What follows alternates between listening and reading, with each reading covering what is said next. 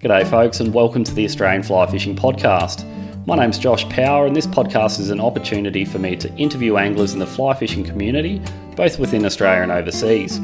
I'll be speaking with people that I find interesting and inspirational, industry leaders, and anglers that have helped pave the way for future generations, and hopefully in turn preserve a piece of fly fishing history. I hope you enjoy the Australian Fly Fishing Podcast.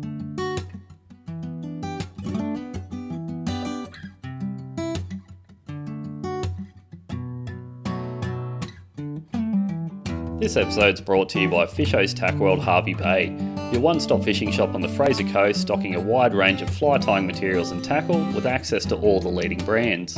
Mako Eyewear, a proudly Australian owned eyewear company that has been on the leading edge of polarised sunglasses for over 25 years.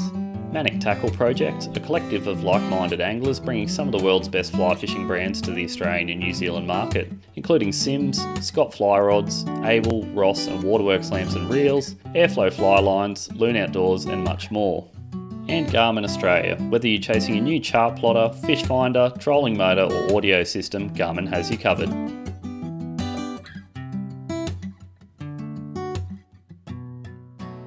Hi, I'm Casey Pfeiffer. I'm a fly fisher from the Barossa Valley in South Australia.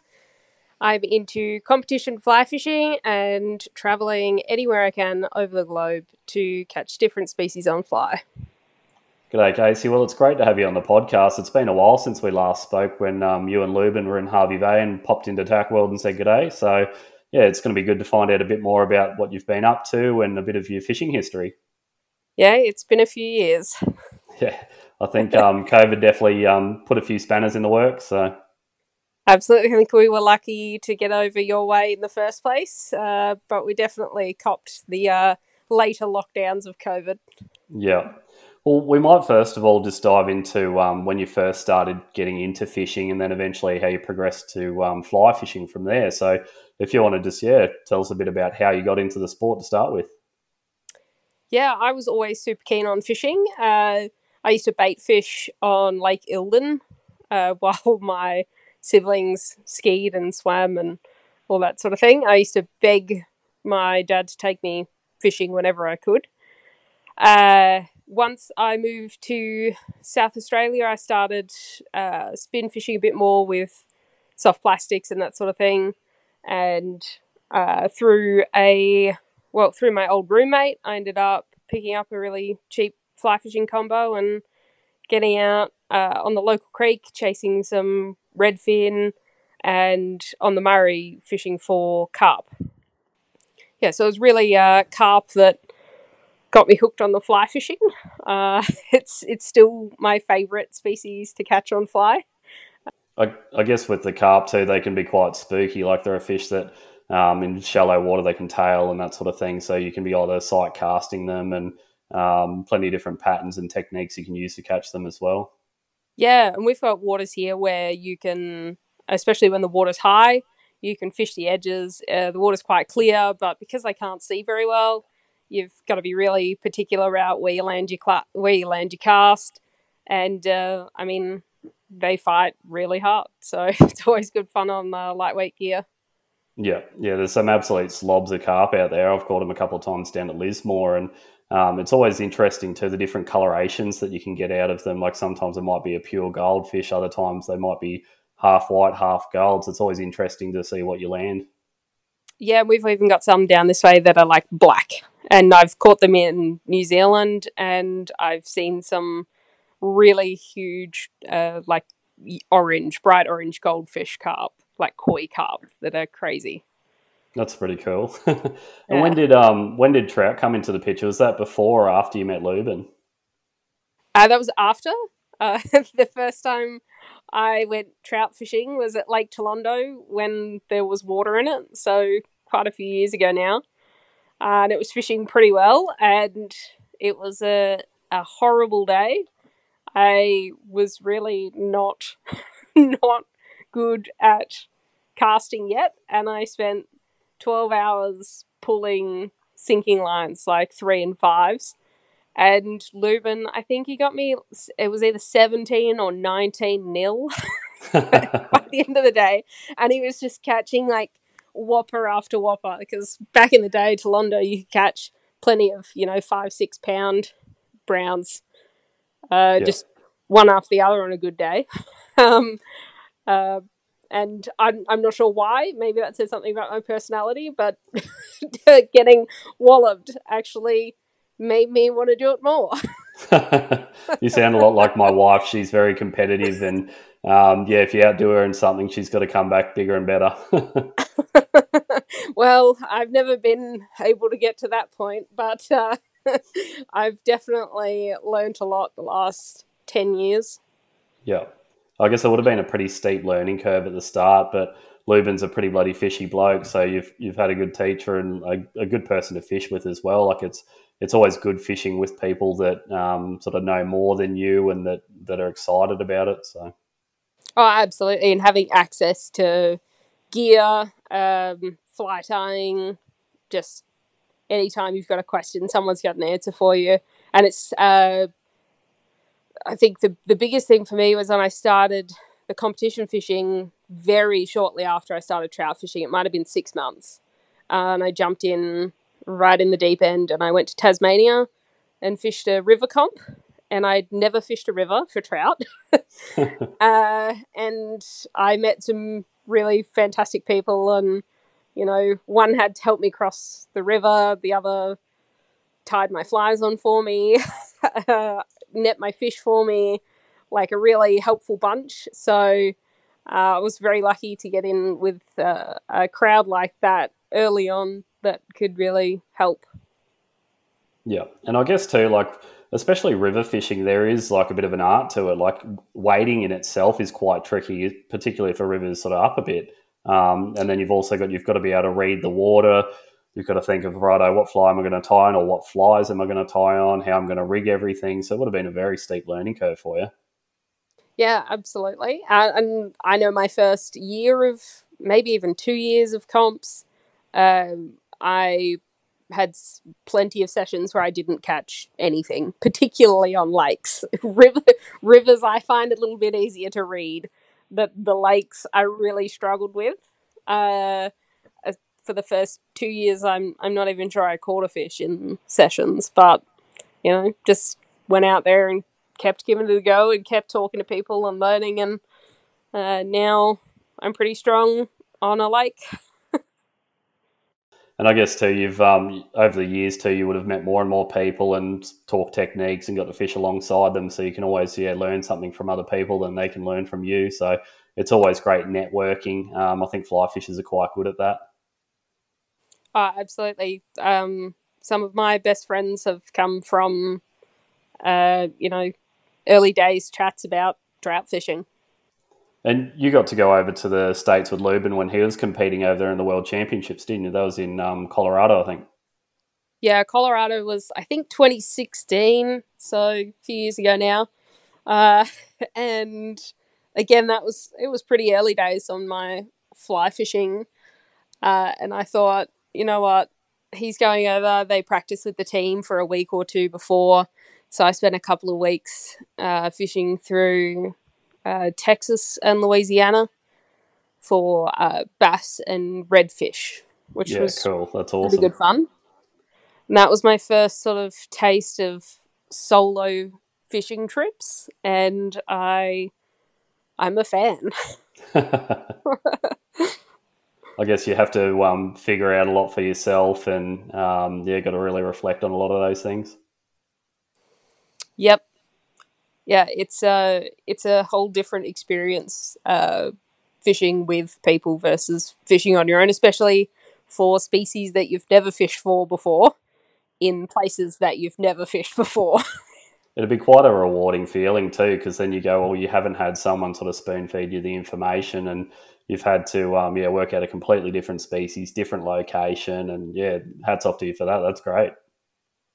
Yeah, it's uh, probably one of the most enjoyable types of fishing is fishing in new places for me when you don't know anything about it. With the competition side of fishing, like in the early days when you were doing it, were you like euro nymphing in that back then, or was it mainly like just yeah? What sort of techniques were you using? Uh, in the US, that was kind of the first taste that the Australian team had of nymphing at a at an international. I think the year before, the team had brought back some information from, I think it was Slovakia, uh, and they sort of got the basics from that competition. Uh, and when they went back to the US, that was the first time they they really got into it. Yeah. Um, I definitely was not Euro nymphing. I had an eight weight and a floating line um, because I had been fishing for other species, uh, and I ended up fishing as a, um, a ghost angler in the World Championships, which means your scores don't count towards an individual score, but you're uh, making sure the water has been fished evenly.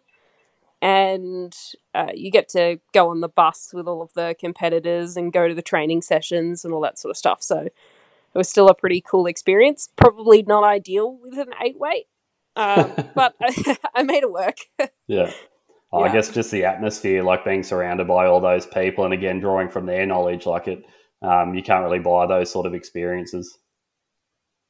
No, it was uh, it was pretty pretty incredible to be able to do and totally unexpected because I only found out sort of the day before that that's that that was happening.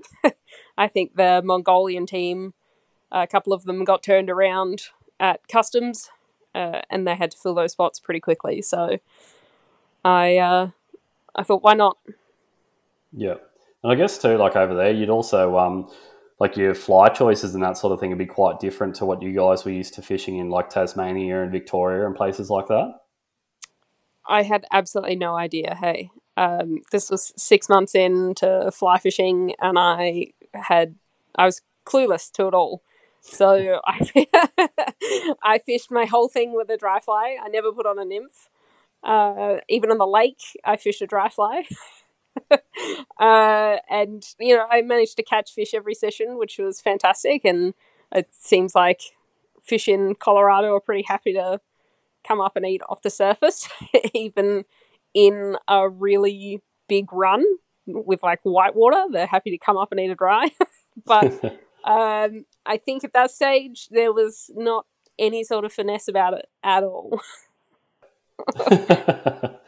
Well, and then in was it 2018 that you started getting a bit more serious about the competition fishing when you and um, Lubin did up your van, Kevin, and started yeah traveling around and focusing more on the comps. Yeah, Lubin was uh, sort of wrapping up his competition fishing.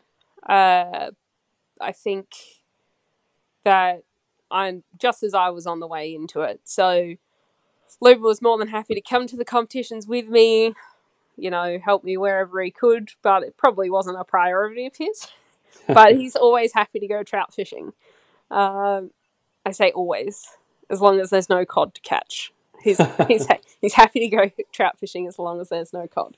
Um, so yeah, we spent summers in Tasmania, and that meant that I could you know fish in three comps or four comps throughout summer in Tassie, and then on the way there or back, I could fish a comp or two in Victoria or in New South Wales.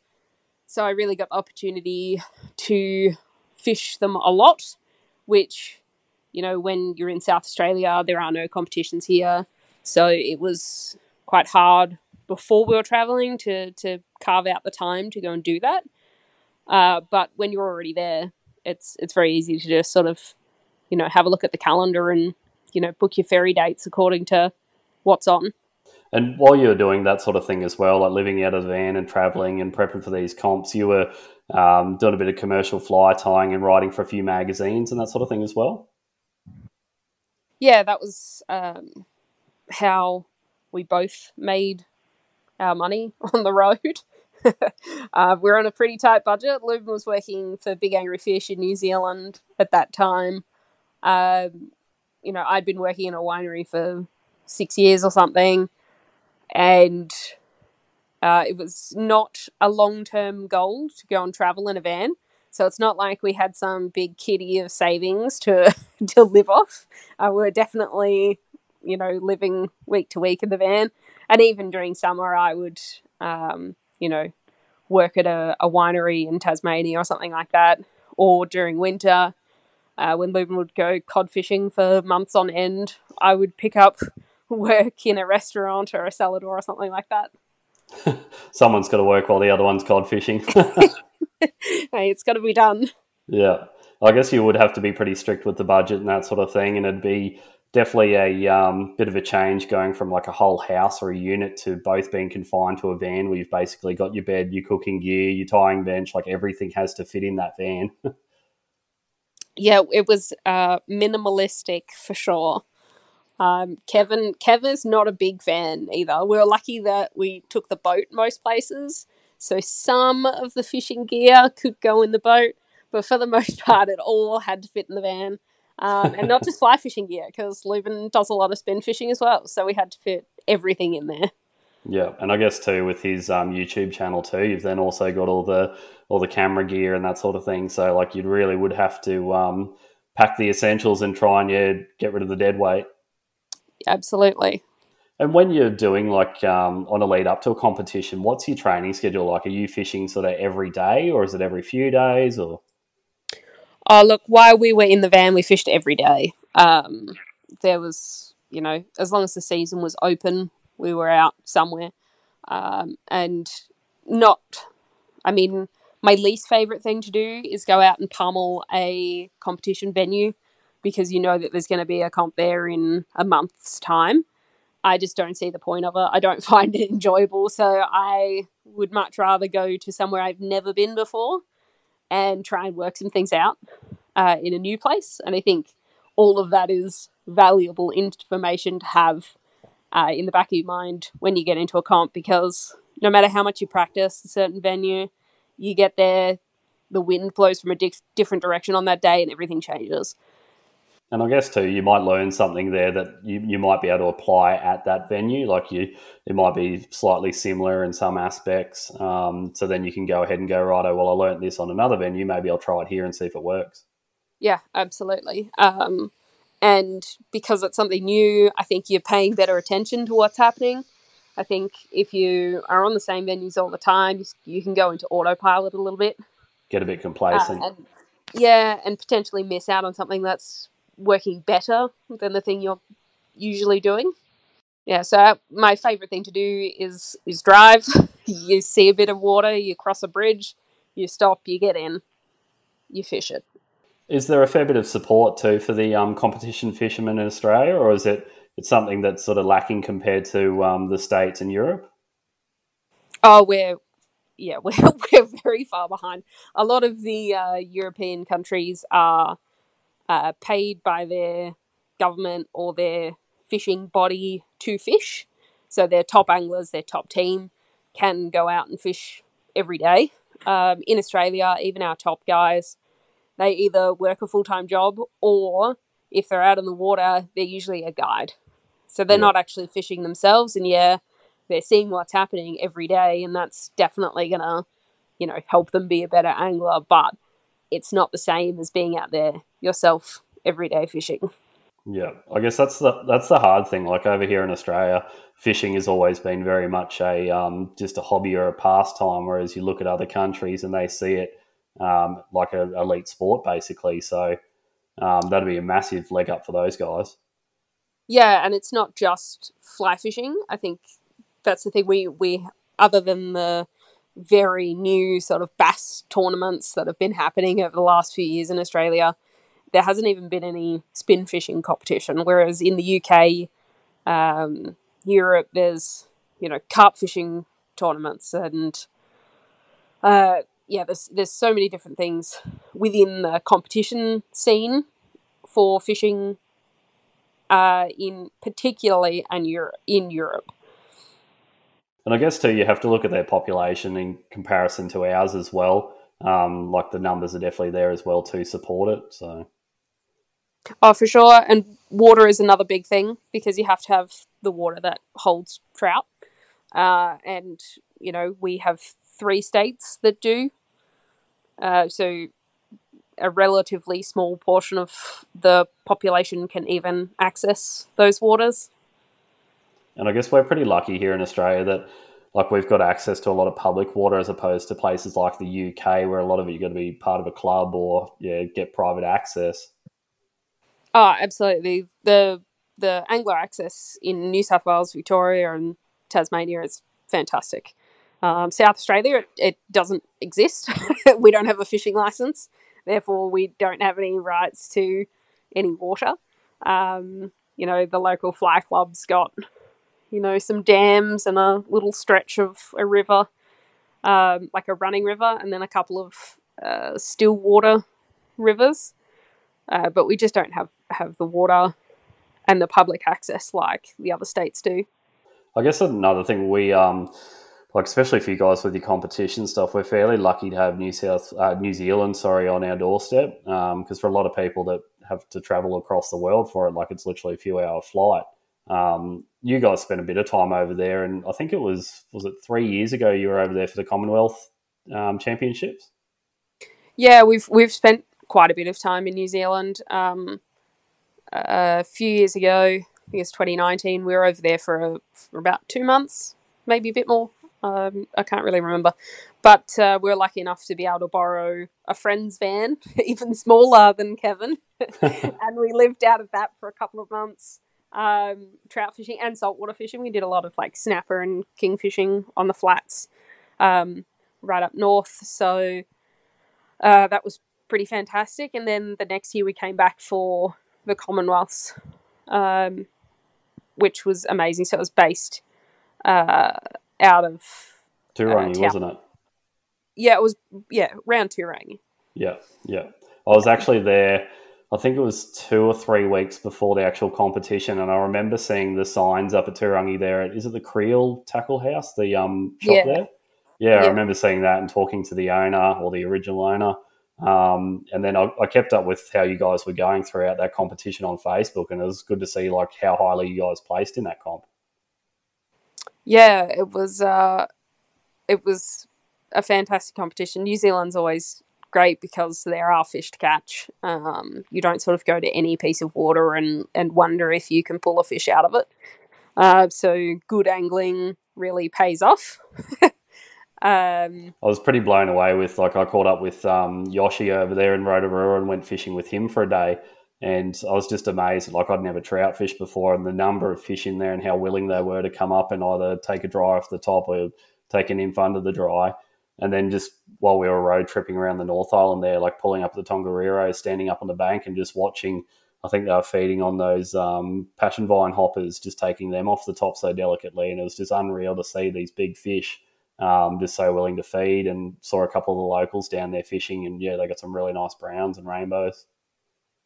Oh, absolutely! It's um, it's fantastic fishing in the north. I've never fished the south. I can't tell you how many times I've been to the North Island, uh, and I've never ventured south.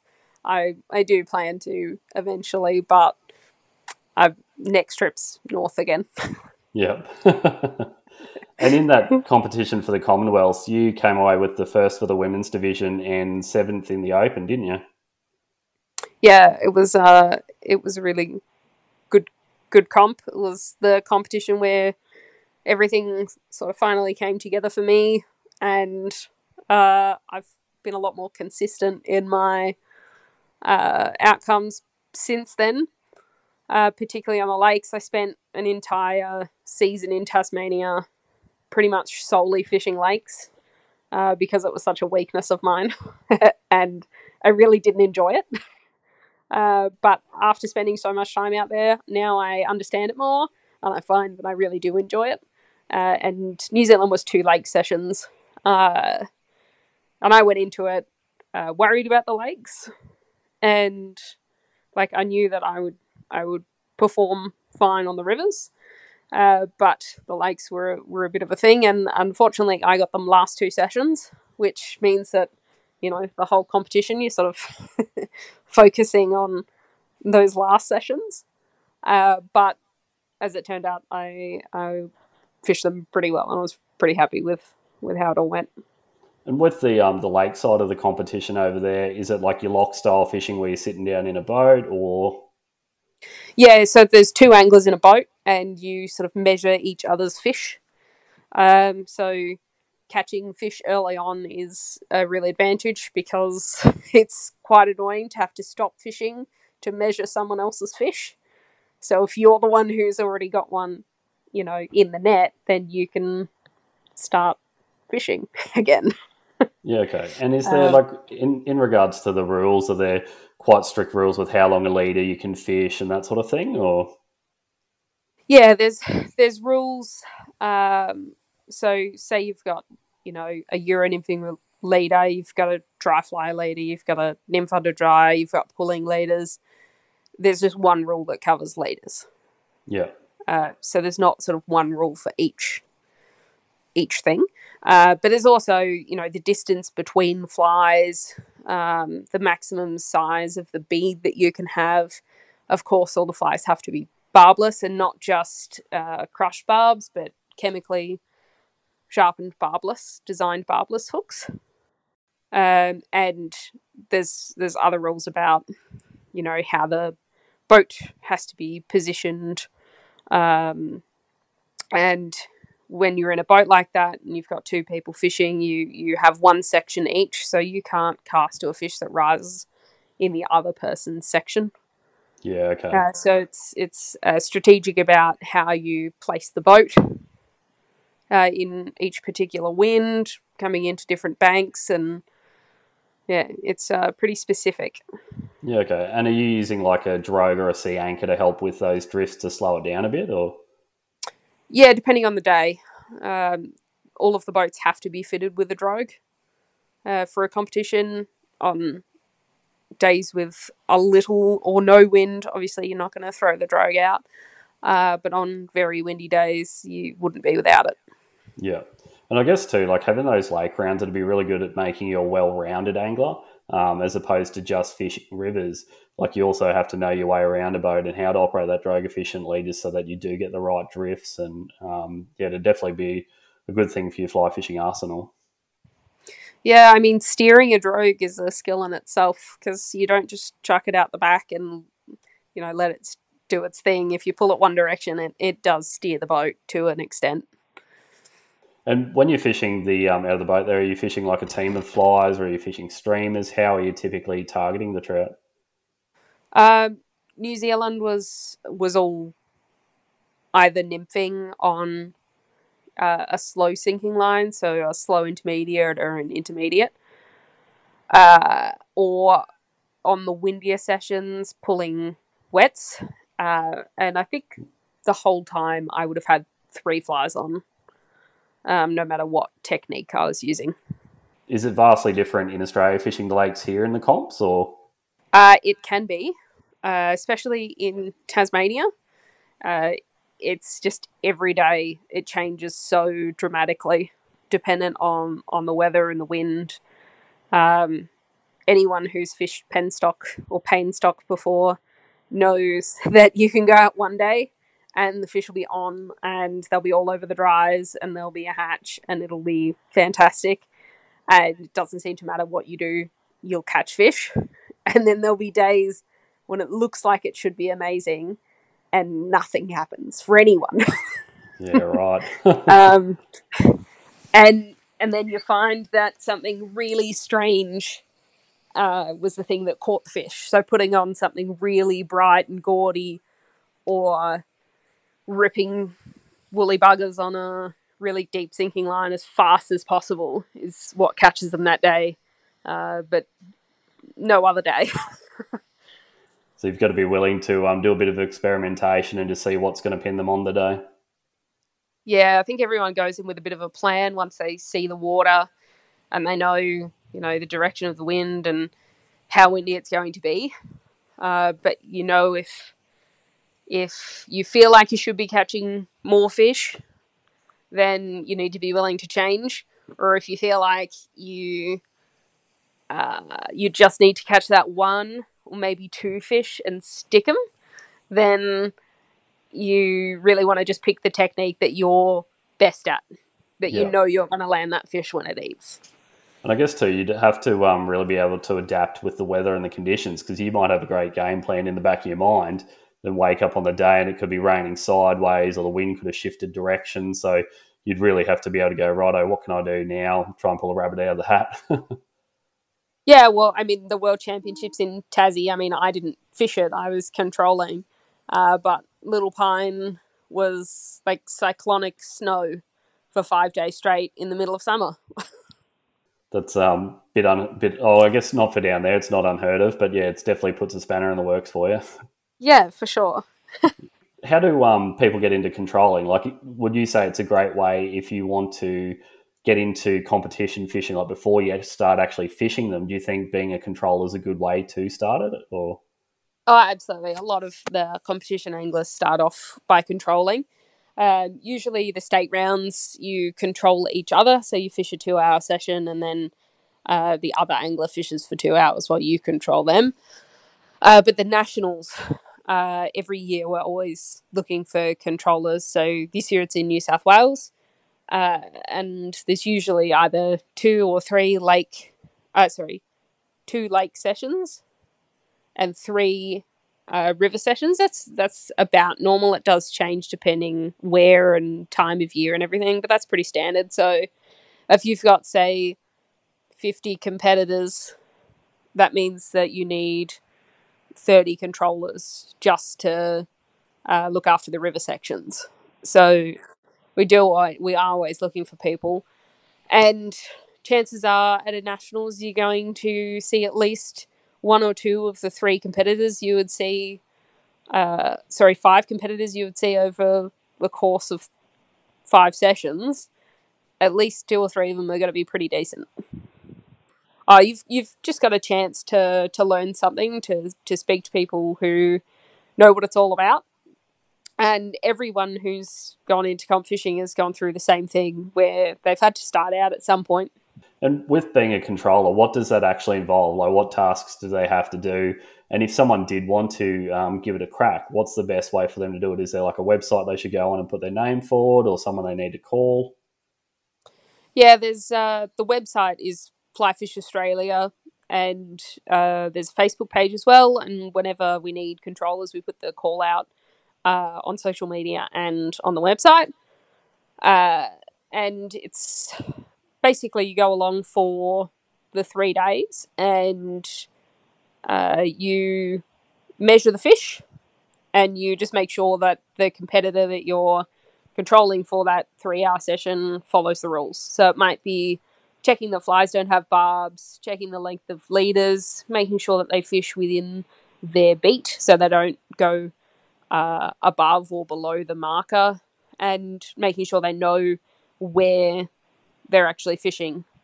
Uh, so that's kind of part of the responsibility of being controller is is knowing where to go, which you always get shown where you're going to be controlling. You don't just get a map and get pointed in a general direction and you know say just go for it. They tell you what the rules are and they show you the beat so that you know exactly what's going on. Yeah, and with your beat, so you've got a dedicated part of the river, and is that for your two-hour session, and then you rotate to a different beat, or? Yep. Um, so usually in a nationals it's three hours, or any international comp is three hours. Uh, so most controllers stay on the same beat for the whole competition, so they get to see how different anglers approach the same piece of water. Uh, and the competitors uh, rotate between each venue. Yeah, okay. It's um, yeah, there's definitely a lot more to it than um, meets the eye, I guess. Yeah, once you once you know the basics, it's it's pretty simple to follow. Uh, the scoring system and ranking system is not easy to follow, never has been. Uh, but the actual fishing side of things, pretty easy going. Yeah. And is there like a maximum number of competitors per competition? Like, do they have to cap it? Because I imagine, like, with our fishing population here, it's not massive sort of thing. So it's not like you're going to have hundreds and hundreds of people that want to compete. But is there a cutoff as to how many per venue or? Yeah, it just depends on, on the venue. So uh, some of the competitions in Victoria in the past have been 20 anglers that's for smaller venues like uh, the Steavenson Rubicon, uh, even the Goulburn, just because of water levels. We've sometimes had to cut it back to 20. Uh, in Tasmania, usually we can get 24 to 30 in a river comp. Uh, and in New South Wales, the, the major river comp is the Tumut, and it's so popular that they ended up running two. Um, and I think there's either 28 or 30 anglers in each, and it still fills up uh, for both. So, yeah, there there are definitely um, caps, but usually you've got like a week or two to enter any competition, and you you get in if you want to. Yeah, and then I guess once you get to um, like your finals and that sort of thing, it just comes down to a ranking system, how many points per venue you've got, and goes from there. Yeah, so it's your um, your best two state rounds are what put you into the nationals, and then uh, your nationals and your best two state rounds from several years go towards being uh, chosen for a team for an international. Yeah. And you just got back from um, representing Australia again over in Norway. Let's talk a little bit about that competition. Yeah, so this was supposed to happen in 2020. Yeah, 2020. Um, and of course was cancelled because of COVID. And then it was changed to last year to Italy. And of course that was cancelled as well. So we were back to Norway. Um, we only got to book everything maybe four or five months out uh, just because up until that point it wasn't really uh, a given that we would actually go, uh, but we did end up. So it was the first of the women's World Fly Fishing Championships. Uh, there were, I think, 16 teams, maybe 12. There might have been 12 teams. Um, uh, majority, of course, were from Europe. Uh, but there were also teams from uh, South Africa, from the UK as well, and America. So pretty widespread. And I think there was actually a um, article in the latest Fly Life. That, is it Karen Brooks? I think she wrote an article about it. I can't say I've seen it, but yeah. it could be. yeah, I think she um, she did a recent article about competition fishing and that sort of thing. So yeah yeah, Kat. Well, Karen was in the at the team. That's the second time she's represented Australia because she went to a Masters in South Africa a few years ago. Yeah. Okay. Oh, sorry, um, third time because she was at, in New Zealand as well. bloody hell, starting to get up there. Yeah. And from there, you went on to Bosnia and did a bit of a solo trip. Yeah, well, I thought if I'm going to fly halfway across the country, uh, sorry, not the country, the world, a bit further. I might as well make the most of it. Uh, so, yeah, I was in Norway for two weeks, and then I spent another two weeks in in Bosnia. Uh, very very cool place. Some of the, not some of the best fishing I've had on freshwater rivers. It was it was phenomenal. I was keeping up with some of your Instagram videos and it just looked unreal, like gin clear water and the landscape just looked beautiful. Yeah, it's all spring fed rivers, um, like beautiful gravel bottom. The wading is super cruisy. Um, the fish are everywhere. It's just grayling and brown trout galore. It's all wild fish. Um, and uh, the fish weren't easy to catch, especially at that time of year, because during the day it was sort of 38, 40 degrees. So uh, we would fish from sort of seven o'clock in the morning till about midday, go and have lunch, and then go back for a nap. and then you would you would go back out at five o'clock and you'd fish until dark. So you fish until nine, ten o'clock, and then go out for dinner. I think I so, even saw a photo of you beer and hand fishing as well, so that's good to see. yeah, well, the biggest the biggest fish of my trip I hooked while I had a rather large beer in my hand and it was open, so I had to sort of, you know, wiggle around with it between my knees when I was winding or try and chase the fish with it in my hand. You might have um, to um, hit up Renee for one of those. Um, they need to make a Simms foam dome where you can just have it on your on your lid there with a straw. well, usually I'm wading so deep that that's not an option. So it was real luxury fishing. it was it was so different coming from Norway where the rivers were all flooded and everyone was at least pits deep. Um, you were constantly filling your waders because you just had to get that little bit further out to get to those grayling. Uh, and then you know you turn up in Bosnia and it's beautiful sunshine every day, and you know the water, the river's only knee to thigh deep, and you can see every fish you cast to it would have been a good, um, just like a, an unwind after doing the comp thing to just do a bit of relaxing fishing and be able to have a beer and wind back a bit. Yeah, it was it was fantastic, and just the the quality of the fish, the size, the average size of the fish there was amazing, uh, and just all dry fly fishing. It's like every now and then, if they were being really finicky, you might put a nymph on and sight fish to them with a like a size twenty two nymph like tiny, tiny little pheasant tail or something. But I'd say 95% of the time you're fishing with a dry. I guess that'd be heaven for most trout fishers being able to um, just target them on the dry on top. So absolutely, and actually sight fishing, not waiting for a rise, but actually targeting a specific fish. That's pretty cool. was it yeah. easy getting around Bosnia, or was it a bit difficult? Like, were there language barriers or anything like that, or? Uh, I don't really know because I rocked up to the airport, you know, at one o'clock in the morning or something. Uh, walked out the front doors, and it's a tiny airport. I mean, like, it's it's one terminal. It's it's just one room that you walk into and out of. um, and I walked out the front. There was just a, a guy holding like a crumpled piece of paper that said fishing, and I was like, uh, "Is that who were you looking for?" And he's like, "Oh, I, I'm not sure the name, but fishing. and I was like, okay, cool. This seems safe. Uh, his name was Boris, Boris the Bosnian. uh, and uh, we, we proceeded to drive like five hours into the mountains in the middle of the night.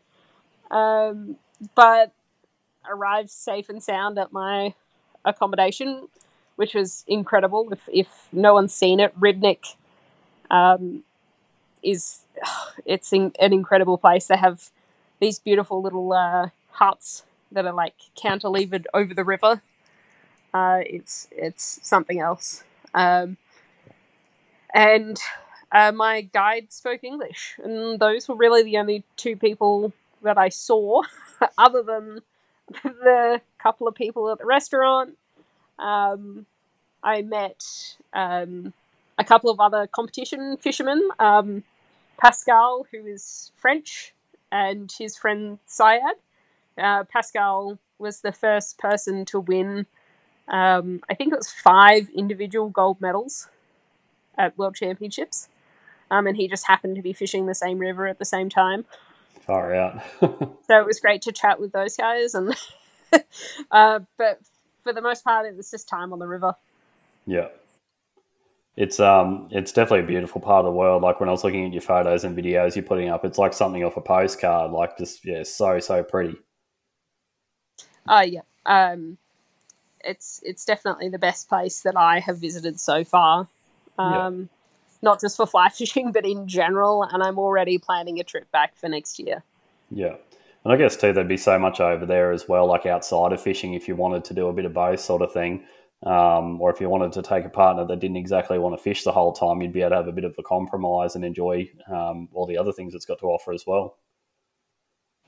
I guess so. I, I can't but, say. But who would want to do that? I really don't know. the The place where I was fishing was like right in like country, country Bosnia. It wasn't in the city or anything. So there yeah, really cool. wasn't anything else to do unless you wanted to go and like pick corn or something. That's um, awesome. Um, yeah, it was pretty small town. yeah. Oh, that'd yeah. be unreal though. Like not touristy at all. Like just removed away from civilization a bit and just you on the river. Oh, absolutely. I mean, just sitting by the side of the river for a week sounds pretty good, even if you don't fish. Yeah, bloody hell. As long as the beer's cold. Yeah. Well, they don't use fridges at any of the restaurants. They just stick a crate in the river because Yeah. it's all spring fed, so the water's really cold. Keep the um, power bill down a bit anyway, so that's good. Yeah, yeah. And it's always the perfect temperature. And you're you're already planning to go back to Bosnia next year, aren't you? Yeah, I'm hoping to maybe uh, go to South Africa, um, Bosnia, and maybe Croatia as uh, the next sort of big trip. Because, like I say, if you're going to go that far, you might as well make the most of it. Yeah, pretty much. Like I know my um, little brother, he's been living in New Zealand. He's just moved over to Canada for a couple of years. And the funny thing is, like he never used to fish. Now he's like right into his fly fishing with his wife. And he said, "Oh yeah, we're thinking about going to Alaska while we're here, and maybe doing a Mexico trip." And I said, "You're kidding me? The kid that never fished." And I said, "You're going to be ticking off all these destinations that are on my bucket list." And he said, "Oh well, I might as well do it while I'm over there." Absolutely. Yeah. More power to him. It's um yeah, it's amazing the places you can go fishing. yeah. And do you have any comps over there next year, or is this purely social that you're going to be doing these trips? Uh, I think purely antisocial. um, I uh, I do have a social trip planned. Uh, we have a trip yeah, in March to New Zealand. Uh, we're just heading to Turangi, and it'll just be a week long, really cruisy kind of fishing. That time of year, there's some really great dry fly fishing. Um, so you know, that's that's my sort of cruisy um, big trip with with people, and then the other trip will likely be just me, or I might be able to convince Lubin to go. Get him get him away from the cod for a bit. Yeah, well, I mean, at the moment he's he's hooked on the sailfish and the marlin fishing uh, over west, so I think he probably plans to head that way. and you as well, like it's not always just been trout and carp and that sort of thing for you. You've got a fair bit of saltwater experience as well. Like when I met you here in Hervey Bay, uh, you and Lubin had been out in the flats getting a few goldies and queenies and that sort of thing. And from there, you did a bit of a road trip up north and ended up as far as Weipa. Um, did you want to talk about that trip a bit and sort of what species you were targeting? I know there were some unreal photos and videos of you guys chasing um, permit on like floating crab flies up a Weipa. That was just unreal to watch. Yeah, well, we didn't really have any intention of going that far north, but all the borders were closed, and we found out that the border to Queensland was going to open the next day. So we packed the van and, and drove straight across the border, and it closed again the next day. Like it was a couple of hours after we uh, got over the border that it closed again. So we were kind of like stuck there for for a reasonable amount of time. Um, so I think the first place we headed was Proserpine for Barramundi, and then we went to Hervey, caught up with you, caught some goldens, and then sort of made our way up the coast um, to Cairns. So we sort of stopped and fished along the way for well, anything we could find on the flats. Um, Lubin did some like popper fishing and stuff out at Airlie, Bi- Airlie um, for big GTs and that sort of stuff. We caught some like longtails and a few other bits and pieces out that way. And then we had no intention of going to Weipa. And then we saw some people catching some permit. And we are like, oh, okay. Might as well. so so we started driving across and we got, you know, maybe eight hours into the drive on that horrible red dirt road. the PDR. And, yeah, and the corrugations were just diabolical in a van with a boat on it. Like it was so not meant for that. Uh, To be honest, I'm amazed that Kevin made it all the way up there. There's some pretty horrendous stretches on that road. we were doing it was like between 40 and 60 kilometers an hour the whole way so what should have been an eight you know seven eight hour drives like 14 hours Far it out. was it was awful and we got so far and was like did we make a big mistake do we need to turn around and go back uh, but we persevered and of course no air conditioning in kev either which means windows down Oh, um, uh, and it was it was hot and it was dusty. And even now, we're still finding red dirt in every crevice of Kevin. Um, but when we got there, we sort of didn't really know where to go. Lubin had been to Weipa once uh, with Big Angry Fish Boys um, and had fished a couple of creeks and stuff for barramundi, um, but they hadn't really done any of the flats fishing. Um, so we were flying a little bit blind and we packed up the boat. I think we bought a tent from Kmart um, and packed up the boat to sort of head out for three or four days at a time, maybe five days, um, and just camped on the beach. Um, and when we beach launched the boat, if you thought Kevin was good getting to Weipa in the first place, Kev beach launched the boat time and time again. No, no Land Cruiser with an extended hitch. no, no. Um, so and fully loaded boat too, because like there was almost no standing room, uh, and it was so packed that we couldn't have any seats. So I just had to stand at the front of the boat while we were cruising, and it's like an hour to get to any of these rivers. So uh, we're like cruising out there, and I s- sort of saw a big school of fish, and I thought, you know, I don't, I don't know what that is, probably goldens or something. So uh, we stopped, and Lubin had a couple of casts and was, you know, stripping a clouser back, and they just weren't paying any attention to it. And it was like, oh, that's because they're permit, not goldens. they're not going to pay attention to a stripped clouser. um, so he chucked him a crab and, and first cast hooked onto like a meter long permit. And that was sort of um, initiation by fire of permit fishing because um, neither of us had even casted a permit before, let alone hooked one. It made that drive uh, on the PDR so worth it. yeah, yeah, and uh, and after that point, I mean, we we caught some goldens and and like little trevallies and big queenies and stuff, but it was really all about chasing the permit. Um, and they were they were quite happy to eat like off the top. So uh, Leuven had this pair of you know those god awful um, like bass thongs. Oh yeah, we sell the horrible barra ones at the shop. The kids love them. Yeah, yeah, yeah right. He was given a pair of those, like a trout pair. There was just a bass face painted like a trout. Um, he was given a pair for Christmas, and for some reason they were still in the boat uh, in, in, or in the van. Uh, so we use those, like cut them up to make the floating crabs. Bit of bush so, ingenuity. yeah, well, I mean, limited fly tying materials in the van because you can't take everything. Um, and yeah, it was just it was it was non-stop on the permit. We went out uh, for a, a, day and a half.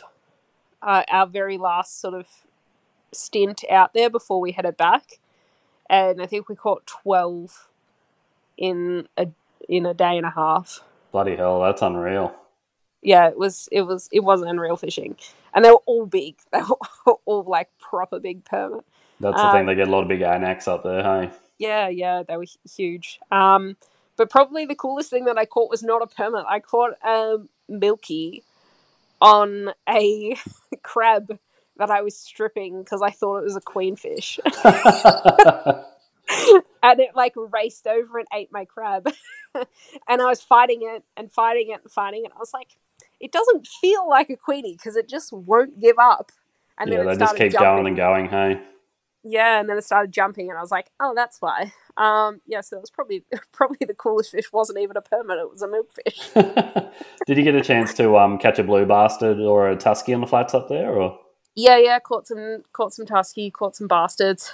Yeah, the bastard fishing was really cool. Um, really enjoyed that. Um, I think for Lubin now, that's probably his favourite species to catch on the flats is bastards. Um, yeah, I'd caught some of those like you know sweet lips and stuff further south, um, like down Airlie and that sort of thing. Uh, but that was the first time on the blue bastards, and they they were really good fun. Yeah, yeah, we get down here like your your painted sweet lip, your black all on the flats um, in a few areas, but yeah, we don't get the blue bastards down this far. And I know quite a few guys up north that they'll obsess with the permit and that sort of thing, but after they've caught a blue bastard, it sort of shifts to that, um, and that's all they want to catch. Yeah, no, they they were good. Look, I don't care if it's as long as it's not a queenie. I want to catch it.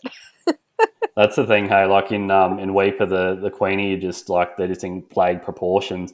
Whereas down here, like the big queenies, like there's no, you don't have any problems catching the small to mid-sized queenies, but the big ones here are quite smart and wised up. Um, whereas you go up there and you could chuck just about anything and catch a queenfish. Yeah, I don't even mind catching the big ones, but catching those small ones just uh, takes time. Yeah, it's just a lot of time to then get that fish in and unhook the pointy buggers and get them back in before you can cast at anything else. It's all right. If Uh, they spike you, you can always make some nummus or something like that.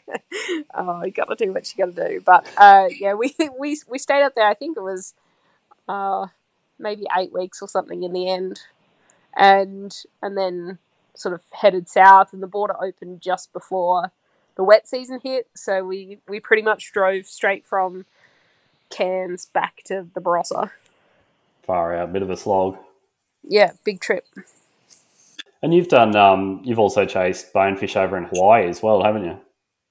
Yeah, well, I had you know when those Jetstar flights used to come on sale, and you could pick up a return trip for four hundred or five hundred bucks. I don't think we'll ever Uh, see that again. No, I don't think so. Remember those good old days? yeah. Uh, um, so I managed to to pick up these flights, and I, I called Lubin and I said, "Lubin, do you want to go to Hawaii?" And he said, "No, I'm not really interested." And I was like, "All right, well, I'm going to book it." So I booked it, and uh, when I got home that afternoon, he's like, "So what are you going to do in Hawaii?" And I was like, "I'm gonna I'm gonna go bone fishing." And he was like. Well, if I'd known that, I would have said yes. But I thought I was going over for, you know, a, a beach vacation. I'll to get a Um, tan and drink some um, cocktails by the pool. um, look, I'm still yet to land a bonefish. I did hook bonefish over there, uh, but it's uh, it's quite interesting. I went to Waikiki and just fishing off the bank. Um, if I went again, I would probably take some sort of uh, inflatable device uh, because it's uh, really reefy. It's like really rocky. So as soon as you hook one and they go for that one rip, tear, and run, and they just cut you off on a bit of reef or a bit of rock, and it's all over. And they're all big. I had one of my good mates, him and his wife went there on their honeymoon, so he actually managed to get a bit of bone fishing done. And he said, yeah, same thing. It's quite a tricky fishery. Like it's by no means an easy fishery, um, but the size of the fish was really good. Yeah, yeah. Um, and that was my uh, other than redfish, that was my first ever saltwater fly fishing experience. Like other than like you know some squid in South Australia, so it was, it was a really sharp learning curve for me. yeah, Um, you know, and I I did catch some fish, and it was it was great fun. And I ended up, I think I was there for ten days or something, and I stayed in a in a hostel and caused everyone headaches because I would get up at two o'clock in the morning to go and chase these tailing bonefish, um, just as they were coming back in from their nights partying. Um, uh, but no, it was good fun. I would I would definitely go back again if the if the chance came up. It's um, I'm definitely keen to to chase a bonefish one day. Like my granddad, he actually um, lived over some lived on the um, Cocos Keeling Islands back in the fifties. Um, he used to catch them back then on like conventional gear. He Yeah. got some timber sent over from WA, built himself like a little um, uh, fishing ski, and he used to paddle between the islands with bucktail jigs and that sort of thing. I've got some photos of him holding up like two big bonefish at a time, and he caught like big wrasse and GTs, and um, pretty much like growing growing up hearing those stories from him. I've always wanted to get over there, and obviously now they've established a bit of a fly fishery over there, and the the size of the bones is incredible. Yeah, yeah. It, it, I mean, from everything I've seen, it looks like it'd be a great trip. Yeah. Aitutaki's another good one. Like um, I know Yoshi's heading over there again early next year. He's asked me to tie him up a heap of flies. I tied up a heap of flies for him last trip, and he did really well. And he said, "Oh yeah, can you do me some more? I'm going back." And he said, "Yeah, it's hard fishing, but he said the size of the bones are really big." And he said the GTs there, there's some absolutely monster GTs on the flats. Yeah, I think if we were gonna do an international saltwater trip, it would be for tarpon next because that's one to sort of tick off the list for us. Yeah. Um, it was supposed to be our honeymoon was chasing tarpon, and we just never made it. We went in the van instead. You might have to catch up with um, Gus. He used to work for Manic. Like he, Yeah, he spent yeah. a bit of time this season chasing them there, and he's getting a new skiff built at the moment. So that's pretty cool. yeah, he's in Flow Rider. Yeah. So no, it's definitely on the um, on the keys on the cards for me. I'm definitely keen to do it. It's just I think too, just going to Florida because of the um, like the history of fly fishing there and the culture surrounding it. Like we just don't have anything like that over here. So I think it'd just be cool, even just to walk around some of the streets there and go to some of those famous bars and um, just to get out on the flats there would be an unreal experience. Yeah, absolutely. I guess there's so much that um, fly fishermen over here have taken from those like original guides over there and people that have fished over there and come back with ideas and um, yeah, it'd be something pretty special. Oh, look, anytime you can travel anywhere at the moment, it's good going. Yeah. I guess too, like with travel, it doesn't always have to be like exotic lodges. It's like if there's a if there's a will, there's a way. Um, like as you said, like you flew over on a, a cheap flight, you stayed in a hostel. Like if you really want to do it, you can make it happen with a few sacrifices. It doesn't have to be the the ten thousand dollar US trip. Um, Yeah, I'm I'm yet to be on one of those trips. yeah, I think it's um, a bit unattainable for most of us. yeah, I look, I work enough. I don't need to work anymore to pay for a for a trip like that. Maybe one day, but just to see see what it's like. But You don't I'm want to turn those double shifts into triple shifts. yeah, I'm pretty happy just going and slogging it out and working it out. yeah. Have you got any more trips um, within Australia planned for the rest of the year, or? Uh, back to Tassie in October.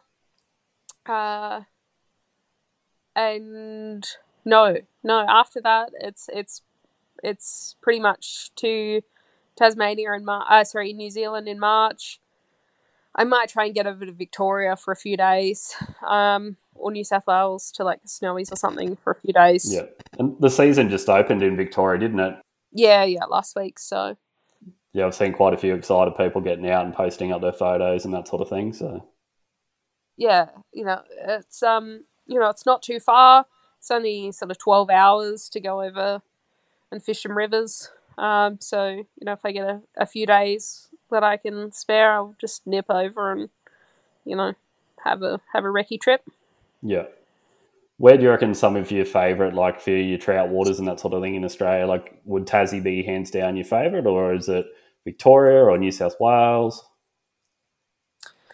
Oh, Tassie's Tassie's my favorite. I just I love that you can you can go to any bit of water anywhere in the state, any bit of fresh water, and there's trout in it. Um, and and every fishery is different, and the fish are smart there. Like they're harder to catch in Tasmania. Um, but uh, it's also the the difference in the waters. I mean, you've got lakes that you can fish by boat. You've got lakes that you can fish by bank. You've got the western lakes which you can hike to and sight fish. You've got all of those rivers, uh, you know, in the lowlands. Um, and I mean, slowly we've been sort of uh, discovering more of those uh, smaller rivers and creeks uh, further south. Um, yeah, it's just there's, there's something to do, something different to do every day if you wanted to.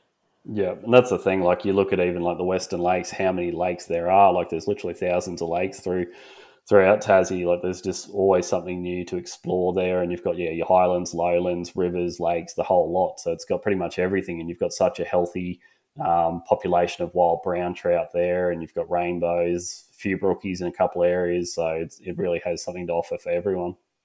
Yeah, I mean, look, the the size is is never going to compare to some of those fish coming from New Zealand rivers, uh, but they're still great fun to catch. And I guess to a lot of people would like the technical aspect of the fishing in Tassie as well. Um, like certain areas in New Zealand, obviously the fish can be a bit more willing. Um, whereas if you've got to like start using full fluorocarbon leaders and that sort of thing, and really be wary and like have your presentation like 100% on point, um, it'd be a bit more rewarding to having to work a bit harder for those fish too. Uh, there's definitely something about working for a fish. Yeah. Um, it's it's it's like the harder it is to catch them, the more enjoyable it is. as long as you do catch it in the end. yeah, that's it. Nothing worse than a donut, but as long as you've learned something along the way, I guess. yeah, yeah. Oh, there's been plenty of donuts. yeah. And with um with Lubin's YouTube channel, you don't obviously don't like getting behind the camera a whole lot, but do you help um, a bit with like the editing and that sort of thing, or is that pretty much Lubin's little baby that he he does himself?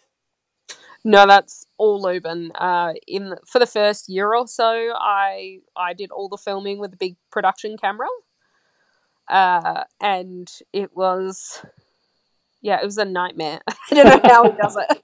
I don't know how he does it and manages to fish now. Like it's yeah it's there's so much to it and it just like standing there and watching someone else fish for hours on end especially with the pressure of having to perform which means it's always worse than when the camera's off it's it just did my head in like I, I couldn't I couldn't hack it. So he I think he runs like two or three GoPros and and edits it all himself and he's just got the GoPros going the whole time.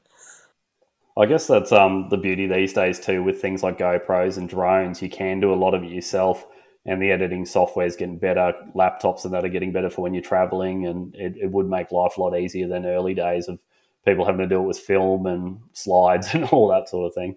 Oh, absolutely. I think in the last two months, I've seen Lubin on three different magazine covers, and they're all with selfies.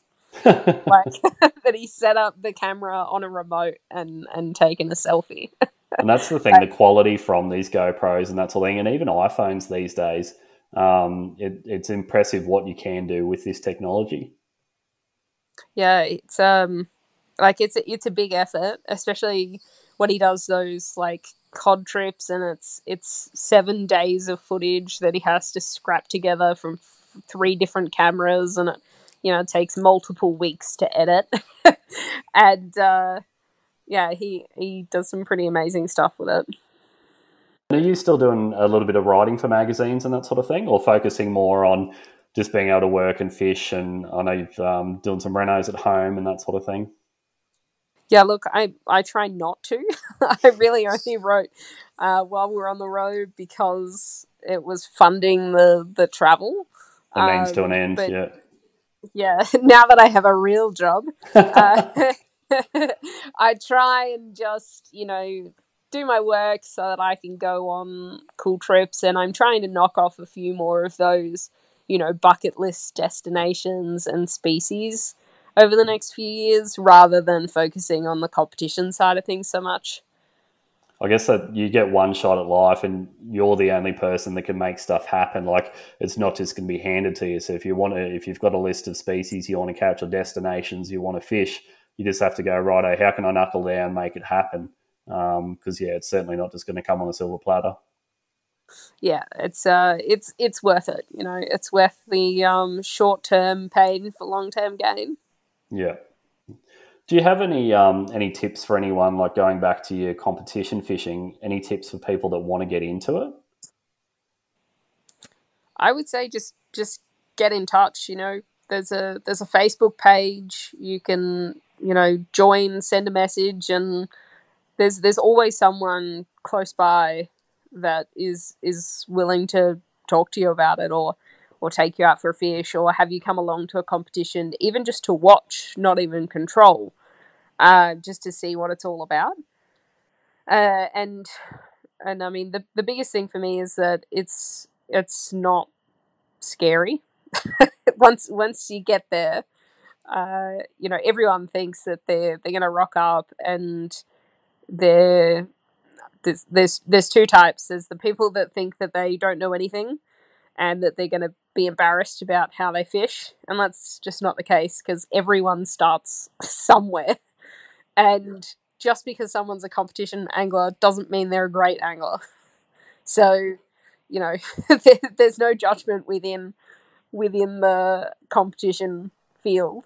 Uh, or there's the people that think they're going to do really well and bomb out and never come back again. Yeah. so, you know, it takes both types. uh, but I'd say with the competition, you know, I think people focus a lot on the fact that, you know, we count fish, we measure fish and, and count how many we catch. And it's like, uh, it's not a thing of arrogance because um, all of your flaws are pointed out on in black and white for everyone to see. you know, that's that's just reality, and that's how these anglers learn to get so much better is because they can see exactly where their abilities are lacking or where they need to improve. And that's the thing, Um, you've got to have points, you've got to have rules, otherwise, how would you measure those things? Yeah, exactly. I mean, that's that's how any sport, any competition, any tournament works. Is that you have to have something to measure. Um, you know, for us, it's the number, but uh, yeah, it's um, it's a very welcoming community, um, especially for those starting out. Um, you know, people are just always happy to help out in whatever way they can. Yeah. And do they have youth competitions as well, or? No, not yet. There is a youth world championship. Yeah, so there's the so there is a world championship. So um, each year, uh, most of the Europeans send a team, and the US is very competitive within the youth as well. Um, I think New Zealand sent has sent a half a team once, um, but we don't even have.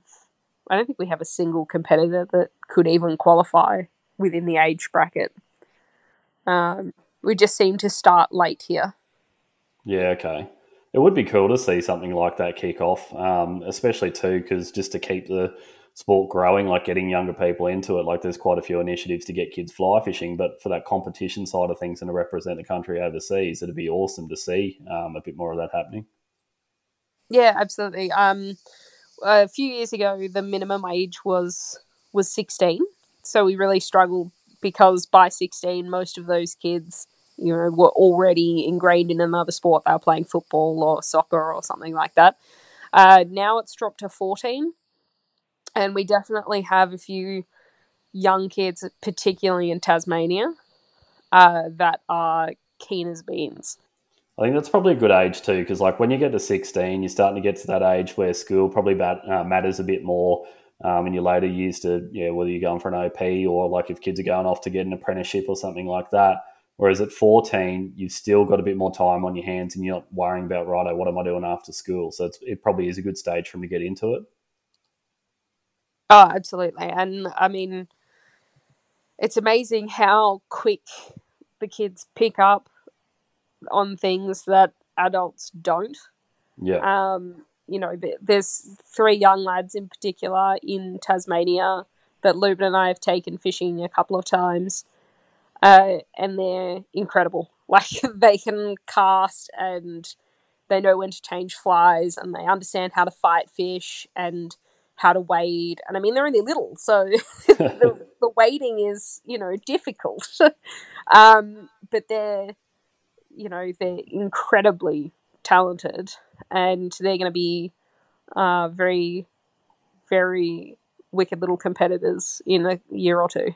Yeah, we had a um like this year we had a casting clinic here in Hervey Bay, and one of the young lads that turned up, he would have only been probably eight or nine, and it was I was so impressed that he actually got out of the car. Like mum and dad came with him just to see how he'd go, but he was there with blokes like from sort of in their late twenties through to probably their late sixties. Um, he cast all day with them, and by the end of the day, he was casting a wicked loop. Like it was just so good to see someone so young getting into it, and you could see him listening and like he was just like the little cogs were ticking and he was taking everything in and he'd be like, all right, is he going to be able to do it or like is he going to understand? And then next minute he's done exactly what um, what Morsey was saying and that sort of thing. So it's so cool to see a young bloke like that getting into it. Yeah, they're just little sponges. Everything goes in. Yeah, and and you know uh, one of these lads lucas he uh, one of the very first times i saw him saw him fly fishing he saw fish just upstream eating spinners up on the bank and the way that he changed his fly, like wound in his line so that he could walk properly along the bank, and then like stalked up to these fish. Like that's all instinctive. No one's taught him how to do that. He just understands it because he started so young. And That's it's like- cool. And all of us like old farts are fumbling around on the bank and falling over and splashing around. yeah. It just it makes you think. I think it's um it's a pretty cool time for fly fishing in Australia at the moment as well. Like there's definitely been a big resurgence the last few years, and I hope it continues to grow because there's yeah more and more people getting into it. Like I, I see people like it used to be like I've worked in the shop since I was 14. I'll be 33 this weekend, and it used to be oh geez a few times a year I'd have someone come in and talk about fly fishing, and now pretty much every second day I'm talking to someone and they're they're either coming in to buy some flies or talking about a combo and that sort of thing. And it's really good to see. And I think um, things like social media, Facebook, Instagram, YouTube, it's been really good at growing it. yeah, fly fishing's cool again. Yeah. I think too, there's, um, there's, there's plenty of people too that have sort of done the, um, started off bait fishing, got into lure fishing, and then they wanted to give themselves a bit more of a challenge again. So it's just that natural progression from there. Yeah. Oh, it's a great sport. Yeah. Well, we might wrap things up, Casey. I think we've covered quite a few topics here. Was there anything you wanted to add before we do? No, I just want to say thanks for having me on. That's okay. It was great having you on. It's good to have another chat again. And um, if anyone wants to have a look at what you've been up to, what's the best way? Like Facebook or Instagram? Uh, Instagram, Yeah. uh, it's just Casey Matson dot fly fishing. Yeah, cool. And hopefully we can catch up again soon if you guys are up this way and um, get out in the water for a fish. Absolutely. Righto. Thanks again, Casey, and I'll um, I'll Thanks, talk to you Josh. again soon. Cheers.